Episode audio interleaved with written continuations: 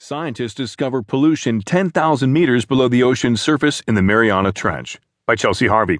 From the Washington Post Energy and Environment section, I'm Sam Scholl.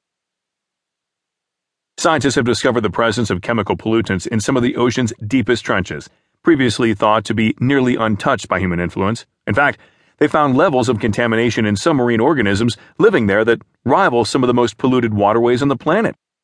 The findings, presented Monday in the journal Nature Ecology and